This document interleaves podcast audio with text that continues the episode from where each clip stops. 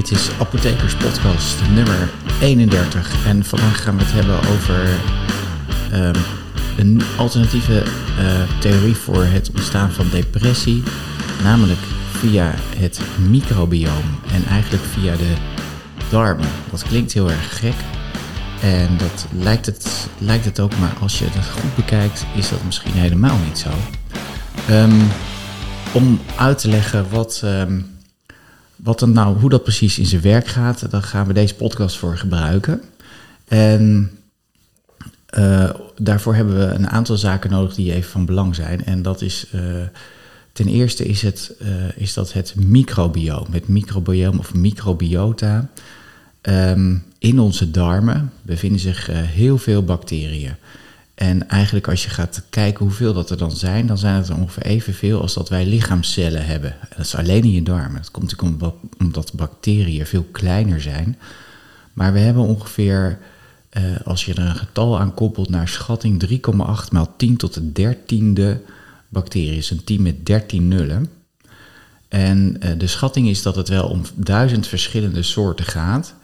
En als je dat onderzoekt, lijkt ongeveer 30 tot 40 soorten, blijken ongeveer 99% van onze darmflora, of het microbioom wordt ook wel darmflora genoemd, ehm, te bestaan. En dus de, de darmflora bestaat voor 99% uit 30 tot 40 soorten, maar er komen wel duizend soorten voor. En uh, dat, uh, dat microbioom dat, dat ontwikkelt zich uh, vanaf de geboorte en dat komt eigenlijk via voeding, ontstaat dat. En uh, dat ontwikkelt, blijft zich ontwikkelen tot het tweede levensjaar ongeveer. En het blijft dan relatief stabiel. Er zijn wel wat veranderingen, daar komen we straks wel op. En uh, nou, wat zorgt dat, waar zorgt dat microbioom voor? Het microbioom zorgt er eigenlijk voor dat er een, een maag-darm slijmlaag wordt aangemaakt, een mucose, daar helpt het microbioom bij. En het zorgt ook voor dat er een barrière ontstaat tegen schadelijke stoffen en schadelijke bacteriën. Dus dat microbioom is eigenlijk heel erg goed voor ons. En um, daarnaast, omdat er dus zo verschrikkelijk uh, veel bacteriën zijn, um, zorgt hij ook voor een enorme mogelijkheid om, om stoffen om te zetten. Um, stoffen die wij innemen met het voedsel, die kunnen worden verteerd uh, door die bacteriën. Die bacteriën zetten dat voedsel om, want die gebruiken eigenlijk ons voedsel ook eigenlijk als voedsel. En daardoor ontstaan voor ons hele gunstige stoffen zoals uh, korte keten vetzuren, maar ook bijvoorbeeld vitamine B en vitamine K. Daarbij speelt het, de aanmaak daarvan speelt het microbioom een hele belangrijke rol. Maar ook bij de aanmaak van monoamine neurotransmitters, hè, zoals uh, serotonine bijvoorbeeld, maar ook dopamine en ook noradrenaline. En eigenlijk wordt dat microbioom wordt gezien als een apart orgaan. En um, met het veranderen van de leeftijd kan het microbioom ook langzaam veranderen. En het, het microbioom kan ook veranderen door verandering van dieet. Um, die bacteriën die zich in dat microbioom bevinden, die hebben eigenlijk geen zuurstof nodig. En dat noemen, men, noemen ze daarom anaerobe bacteriën. Dat zijn bacteriën die geen zuurstof nodig hebben. En dat 99% van die bacteriën in dat microbioom is anaeroop. Um, en men schat dat dat microbioom wel 100 keer zoveel genen bevat als het menselijke genoom. Dus, hè, dus het menselijke genoom bevat een hele hoop genen. En die bacteriën bevatten dan ongeveer 100 keer zoveel als je dat bij elkaar optelt. Dat betekent ook dat er een enorme diversiteit aan, aan ja, metabole capaciteit is van die bacteriën. Die bacteriën kunnen heel veel verschillende uh, stoffen voor ons uh, omzetten. En um, nou ja, die, die, uh, die bacteriën helpen ons ook om ons te beschermen tegen darminfecties uh, en, en, en, en die barrière. Nou, nou, wat er kan gebeuren is dat stress, bijvoorbeeld antibiotica en parasieten, die kunnen een invloed hebben op die bacteriën. En daar gaan we het straks wat verder over hebben. Um, de bacteriën die er, die er voorkomen in, uh, in de darmflora, die, die bevatten eigenlijk vijf, nou ja, zeg maar, uh, families. Dat zijn de Bacteroidetes, de Firmicutes, de Actinobacteria, de Protobacteria en de comicrobia. Nou, dat is een, eh, hele naam, hoef je niet te onthouden. Maar 90% van die, van die families, dat zijn Bacteroidetes en Firmicutes. En um, uit onderzoek komt naar voren dat de relatie tussen het microbioom en, en de mens een symbiotische relatie is. Dus ze, werken, ze, ze, ze, ze helpen elkaar eigenlijk. De mens helpt de bacterie en de bacterie helpt de mens. Dus het is een heel positief en gunstige samenwerking. En uh, uit onderzoek blijkt ook dat verstoring van dat microbioom, wat er is, dat dat ook in verband wordt gebracht met, uh, met obesitas, met vetzucht. En, um, uh, en het microbioom heeft ook een hele belangrijke functie in ons immuunsysteem, zoals ik al zei. Dus die barrière tegen pathogene bacteriën, dus tegen ziekteverwekkende bacteriën, is belangrijk via die mucosa. En die bacteriën helpen ook met het tot stand komen van het gut-associated lymphoid, tissue, dat, oftewel het GALT. En dat komt in ontwikkeling met behulp van dat microbioom.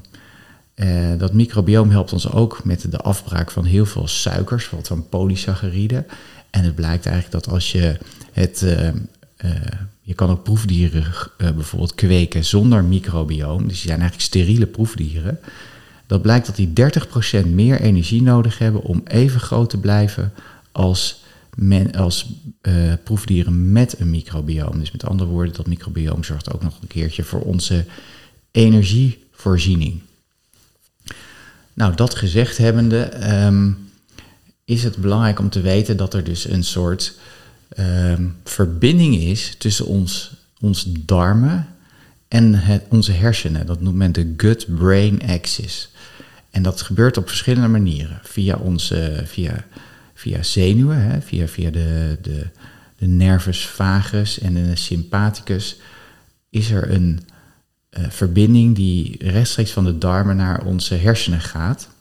En dat dat bekend was, dat werd eigenlijk al heel snel duidelijk toen uh, toen Pavlov zijn, zijn onderzoeken deed, waarbij ze dus een hond te, te eten gaven en telkens dan een belletje lieten rinkelen. En dan bleek op een gegeven moment dat als je alleen dat belletje al liet rinkelen, dan hoorde die hond dat.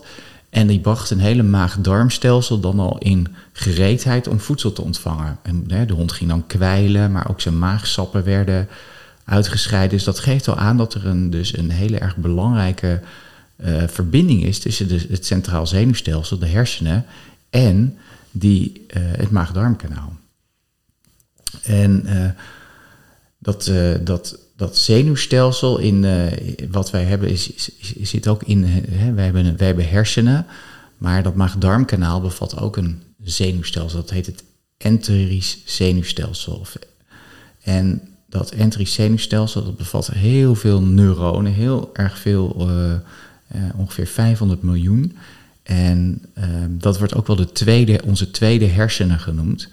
Uh, nou is het zo dat die 500 miljoen neuronen ongeveer een half procent is van, ons, van de neuronen in onze hersenen. Dus dat is heel erg veel kleiner. Maar wat, wat, dat, wat het zenuwstelsel wel kan, is autonoom functioneren. Hè? Dat kunnen onze hersenen ook. En dat, in dat zenuwstelsel zitten ook aanvoerende um, zenuwen, afvoerende zenuwen en zenuwen die zich verbinden tussen verschillende zenuwen, zogenaamde interneuronen. En die, uh, dat maag-darmkanaal maakt ook gebruik van neurotransmitters, wel 30 neurotransmitters. En die komen heel, voor een heel groot gedeelte overeen met de neurotransmitters die ook in onze hersenen werken. En het systeem heeft ook nog gliacellen. Hè, dus, dus ook nog de soort gliacellen dan, hè, die, die, dus die neuronen beschermen. En um, het microbioom wat aanwezig is in ons maag-darmstelsel kan dus neurotransmitters produceren. Het produceert onder andere acetylcholine, uh, adrenaline, noradrenaline, gamma-aminobuterzuur, histamine, melatonine, serotonine. Dus heel erg belangrijk.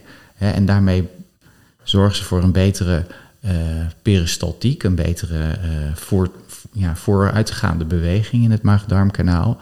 Maar die neurotransmitters kunnen natuurlijk ook gebruikt worden. En um, nou, er zijn dus veranderingen waargenomen in het microbioom. En die veranderingen die worden in verband gebracht met het ontwikkelen van depressie. En er zijn een aantal potentiële mechanismen die die depressie kunnen veroorzaken. En dan, die verlopen via de gut-brain axis. En die ontstaan door veranderingen in het microbioom. En er zijn eigenlijk vier mogelijke uh, ideeën over hoe dat zou kunnen. Hè. De ene is dat, de, dat door veranderingen in dat microbioom de, de aanmaak van die neurotransmitters verandert. Dus misschien vermindert, verminderde aanmaak van bijvoorbeeld serotonine, maar ook van gamma-aminobuterzuur. Uh, waardoor er een tekort komt, ontstaat aan neurotransmitters in de hersenen. En waardoor mensen dus makkelijker depressief kunnen worden als je gaat kijken naar die monoamine deficiency hypo, uh, hypothese. Um, verder uh, kan er verandering plaatsvinden in de HPA-axis, de hypothalamus uh, hypofyse bijnierarts, waar we het vorige keer over hebben gehad. Er kan activatie plaatsvinden van van ontstekingen, van inflammatie. En de immuunrespons kan worden beïnvloed door die veranderingen in het microbioom en, de, uh, en die, die as tussen de, uh, tussen de darmen en de hersenen. En dat brain-derived neurotrophic factor, waar we het ook hebben over gehad, daar wordt, dat kan ook worden gereguleerd via, de, via het microbioom. Dus ook daar treden dan um, veranderingen op. Hè? Als we gaan kijken naar even naar die eerste, naar die monoamine en GABA bijvoorbeeld, dat betekent, hè, we weten dat meer dan 90% van alle serotonine die wordt aangemaakt uh, in het microbioom. En als dat microbioom verandert, uh, dan wordt er daardoor minder uh, serotonine aangemaakt. En dat, hè, zoals ik net vertelde, kan dat leiden tot depressie. En dat gebeurt natuurlijk ook met andere neurotransmitters, kan dat zijn. En uit onderzoek wat ze gedaan hebben met muizen blijkt bijvoorbeeld dat het geven van probiotica, met name van bifobacterium, ehm, de aanmaak van die neurotransmitters weer kan verbeteren en die symptomen van depressie kan verminderen. Nou, over die, dat effect van die probiotica kom ik straks nog wel even op terug. Um, want daar is ook onderzoeken gedaan in mensen. Nou, die verandering van die uh, eh, HPA-as, van die hypothalamus, uh, hypofyse bijnieras, die kan ook worden beïnvloed door verandering in het microbioom. Um, doordat dat microbioom verandert, verandert ook het metabolisme. Als er bepaalde bacteriën bijkomen die er normaal niet zijn, die kunnen bepaalde stoffen omzetten in andere stoffen. En nou lijkt het zo te zijn dat die bacteriën die andere stoffen omzetten in uh, stoffen die zogenaamde oxidatieve en nitrosatieve stress veroorzaken. Nou, wat is nou oxidatieve stress? Oxidatieve stress betekent eigenlijk dat de, uh, die stoffen worden omgezet in uh, geoxideerd, zeg maar, in, in, in, andere stoffen. En daarbij komen dan vrije radicalen voor. Vrije radicalen, dat zijn stoffen die heel reactief zijn, die heel kortbaar blijven bestaan, eigenlijk heel instabiel zijn. En die eigenlijk heel slecht zijn voor het lichaam, want die kunnen reageren met allerlei uh, uh, stoffen die lichaams-eigen zijn. Die kunnen daar de eigenschappen van veranderen. En dat leidt tot, uh, tot stress. En um, stress in die zin dat, dat het lichaam die stoffen meer, die, die, die, die veranderende, veranderde stoffen weer moet gaan verwijderen en moet gaan opruimen. En nou ja, dat kost energie en dus ook stress. En uh, daardoor wordt ook die mogelijk die um, hypothalamus, hypofyse, bijnieras geactiveerd. En zoals we het vorige keer uh, in de vorige podcast hebben besproken, geeft dat weer een verhoging van het aantal glucocorticoïden. En dat kan uiteindelijk leiden tot hypotrofie van de hippocampus en van de prefrontale cortex, onder andere via de afgifte van brain-derived neurotrophic factor. Um, nou, het derde punt, dat, zijn, dat is die inflammatie en de immuunrespons. Um, door veranderingen in het uh, microbioom, hè, want, ik, want ik noemde net al, het microbioom heeft ook een belangrijke rol in de permeabiliteit, dus in de doorlaatbaarheid van de dikke darm. Hè, een, een, een, goed microbioom zorgt dat, de, dat, dat de darmen minder goed doorlaatbaar zijn voor onder andere uh, ziekmakende bacteriën. Als die als dat microbioom verandert, dan verandert dat ook de permeabiliteit van de darmen. En die kan verhoogd worden. En daardoor kunnen bijvoorbeeld voedselallergenen uh, kunnen makkelijker doordringen in het lichaam. En als die voedselallergenen doordringen, dan gaat het lichaam een soort allergische reactie zeg maar, op die voedselallergenen um, veroorzaken. En daardoor wordt onder andere meer histamine uitgestoten. En dat histamine kan weer zorgen dat de permeabiliteit van die, dik, dik, van die, van die niet alleen de dikke, maar ook de dunne darm kan uh, verhoogd worden. En, uh, en daardoor kunnen veel makkelijker andere stoffen nog doordringen. Maar ook bijvoorbeeld hè, lipopolysacchariden. Lipopolysacchariden, dat zijn uh, gedeeltes van de celwand van bacteriën. En, die, en met name van bacteriën die ziekmakend zijn. En die lipopolysacchariden, dat zijn, zijn stoffen die kunnen een hele sterke uh, ontstekingsreactie veroorzaken. En zij gaan vaak de interactie aan met uh, toll-like receptor 4, TLR4. Uh, en die, daardoor wordt de activatie van NF-kappa-beta wordt, wordt, wordt verhoogd. En dat leidt tot productie van cytokine, met name interleukine 1b, of 1 beta, interleukine 6 en tumornecrosis factor alpha. En die verhogen weer de inflammatie. En ook die gliacellen bevatten toll-like receptors. En eh, daardoor kunnen ze ook inf inflammatoire, dus ontstekingsbevorderende uh, cytokine gaan afgiften, uh, afgeven, die ik net noemde. Hè, die interleukine 1 beta, interleukine 6, tumornecrosis factor alpha. En die cytokine zorgen ook weer voor dat de eigenschappen van die glia veranderen die, die glia, die, bijvoorbeeld een astrocyt, die een hele mooie uitlopertjes heeft, waardoor die heel goed kan beschermen. Dat, dat wordt wat afgestomd. De, de, die, die, die gaat, daardoor gaat die minder goed functioneren en ontstaat er ja, eigenlijk ontstekingen in de, aan de zenuwen. En dat wil je natuurlijk niet. Uh, daarnaast wordt door die, uh, door die activatie van die, uh, door die interleukines, of sorry, door, ja, door de interleukines, door die cytokine, worden, wordt ook het uh, kinurenine-systeem geactiveerd. En het kinurenine-systeem zorgt ervoor dat er um, dat neurotransmitter tryptofaan, nou ja, met name de voorloper van de neurotransmitter serotonine, dat is tryptofaan, die wordt afgebroken in, uh, in verschillende stoffen die ook normaal gesproken minder worden aangemaakt in gezonde toestand. Maar bij de activatie van dat kinurenine-systeem worden er schadelijke uh, bijproducten van dat tryptofaan gemaakt, afbraakproducten van dat tryptofaan gemaakt. En die kunnen ook weer zorgen voor neuroinflammatie. Nou, en het laatste wat ik noemde was die uh, regulatie van dat brain-derived neurotrophic factor. Hè, door de, doordat die uh, hypothalamus-hypofyse bijnieras is geactiveerd, uh, wordt er minder uh, brain-derived neurotrophic factor aangemaakt, waardoor er atrofie ontstaat, dus uh, verminderde hoeveelheid zenuw is dat zeg maar in de prefrontale cortex en in de hippocampus. En daardoor ontstaat er ook meer pro-inflammatoire cytokine en zal er ook nou ja, ontstaan er dus die afwijking die je ziet in depressie. Nou, dat is een hele, een hele eigenlijk heel, heel verrassend. Hè, want het, dit is pas sinds 2016, die zit een beetje op de kaart gekomen. Er is ondertussen ook wel wat onderzoek naar gedaan. Maar het is natuurlijk heel erg verrassend dat de, de, de, de bacteriën in je darm uh, er, ertoe kunnen bijdragen dat er ja, een, depressief, een, een depressieve klachten ontstaan. Um, nou, er zijn ook aanwijzingen dat deze hypothese ook inderdaad klopt. Want uh, in proefdieren zie je dat hè, proefdieren die bijvoorbeeld uh, ja, uh, depressieve symptomen uh, vertonen, en dat kunnen ze zien door bepaalde testjes, um, daar zie je ook als die testjes meer duiden op depressie, dan zie je ook dat die, die proefdieren ook een afwijkend microbioom hebben ten opzichte van gezonde proefdieren.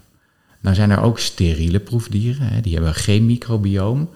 En als je daarvan een, zeg maar, een poeptransplantatie gaat doen, met andere woorden, de, je, je, je zorgt een beetje dat je van het microbioom, en dat doe je door middel van afname van, uh, van feces, van poep, uh, als je dat kan uh, toedienen, of als je dat kan, kan transplanteren, eigenlijk als het ware, in die steriele proefdieren die geen microbioom hebben, dan zal dat, ja, dan zal dat, uh, dat, dat microbioom zal dan uiteindelijk worden overgenomen door die steriele proefdieren. Nou, wat we zien is dat als wij, als er, uh, als we ratten hebben met kenmerken van depressie en we gaan een poeptransplantatie doen naar steriele ratten, dan zie je dat die, die, die, die ratten met een, met die steriel waren, die dat microbioom gaan overnemen, ook kenmerken van depressie gaan krijgen. En als we die ratten dan ook nog probiotica geven, dan lijken die, uh, die, die, uh, die eigenschappen zich te herstellen. En met probiotica bedoel ik eigenlijk dat zijn goede bacteriën. Hè? Dat zijn bacteriën die je dan geeft en die dan zorgen dat ze in het maag-darmkanaal zich goed kunnen settelen en dan ze eigenlijk weer het microbioom veranderen in, in iets positiefs. Nou, dit is natuurlijk ook in, uh, getest op mensen. En ook bij mensen met depressie zie je verschillen in het microbioom ten opzichte van gezonde controlegroepen. En men vond ook in mensen met een, uh, met een depressie ook lagere brain-derived neurotrophic factor spiegels. En um, het bleek ook in het uh, microbioom van gezonde controlegroepen dat die meer uh, korte ketenvetzuren produceren. Korte ketenvetzuren, dat zijn, worden in het Engels ook small chain fatty acids genoemd. En die, die zijn heel erg belangrijk. Die worden eigenlijk gemaakt door de bacteriën, met name uit vezels, maar die worden ook via koolsoorten en via fruit komen die ons lichaam binnen. En die hebben ze, hebben ze getest bij vrouwen met een uh, depressie. En die, die, daar zag je minder van die korte keten vetzuren die werden aangemaakt. En die korte keten vetzuren die hebben een belangrijke eigenschap, want die gaan een interactie aan met de uh, aryl hydrogen receptor, hydrocarbon receptor, sorry, de aryl koolwaterstofreceptor in het lichaamsvertaling in het Nederlands, de AHR. En die AHR, die is, dat is eigenlijk een receptor die zorgt voor, um, als hij in contact komt met bepaalde uh, stoffen, met koolwaterstoffen, dan uh, zorgt die receptor ervoor dat er, uh, dat er in de lever enzymen worden aangemaakt die die receptor of die die, uh, die, die, die stoffen afbreken. Maar die uh, arylwaterstofreceptor heeft ook nog een heel erg belangrijke eigenschap uh, om de immuniteit. Het werkt ook, die werkt ook anti-inflammatair. Dus die zorgt ook dat er minder ontsteking ontstaat. Um, nou blijkt het zo dat die, dat die AHR-receptor ook uh, minder wordt, uh, of niet minder wordt, maar dat de, de stimulatie via korte ketenvetzuren uh, minder wordt en daardoor ook er meer en makkelijker inflammatie kan plaatsvinden en dat schadelijke stoffen minder snel wordt afgebroken. Met andere woorden, toxines kunnen beter hun werk doen. Um, en men zag bijvoorbeeld dat die, dat die, die, die korte ketenvetzuren ook een belangrijke rol spelen in het intact houden van die barrière van de darm. Hè, bijvoorbeeld uh, acetaat is zo'n korte keten vetzuur, die heeft een belangrijke rol in dat intact houden van die, uh, van die, van die uh, barrière. Um, en boterzuur, wat in het Engels butyric acid heet, heeft een positief effect op depressie. En ook een tekort aan propionzuur, dat wordt, uit, wordt, wordt gelinkt aan uh, dysbiosis en neuroinflammatie. Nou, wat is dysbiosis? Dysbiosis is eigenlijk, hè, normaal gesproken heb je symbiose. Dat betekent dat je, dat je bacteriën elkaar mooi in evenwicht houden en dat het microbioom constant is. Op het moment dat je dysbiosis hebt, dan betekent dat die samen die, die, dat evenwicht verstoord is eigenlijk. En dat er schadelijke bacteriën bijvoorbeeld kunnen uitgroeien en daardoor kunnen zorgen voor een verandering in het microbioom wat ongunstig is voor ons. Nou, er zijn ook verschillende onderzoeken gedaan, want hè, als je nou gaat kijken van, nou, dan zou je zeggen, als dat microbioom nou verandert, is het misschien goed om gewoon goede bacteriën te geven via de voeding. Nou, er zijn wel wat onderzoeken naar gedaan, en, uh, dat, maar dat staat nog heel erg in de kinderschoenen. Die onderzoeken zijn gedaan bij hele uh, kleine groepen mensen. Die onderzoeken zijn kort van duur geweest. En die hebben wisselende resultaten laten zien. Dus er is nog niet heel veel over bekend. Dus het is niet bepaald nu een, van, van, van mij uit een, een advies voor u om te zeggen van nou ga maar probiotica eten. Dat is niet goed. Wat ik wel graag aan u zou willen meegeven. want er is wel een heel groot verband tussen het dieet en de glia-functie. mensen met, er is heel veel uitgezocht tussen de relatie tussen obesitas en depressie. Obesitas is overgewicht. obesitas verhoogt het risico op depressie maar ook op verminderde cognitie. En dat verminderde cognitie betekent nou ja, dat de hippocampus bijvoorbeeld minder goed werkt of atrofisch is en de prefrontale cortex atrofisch is. Dat zijn allemaal aanwijzingen, hè, dat zijn allemaal dingen die kunnen zorgen voor mindere cognitie.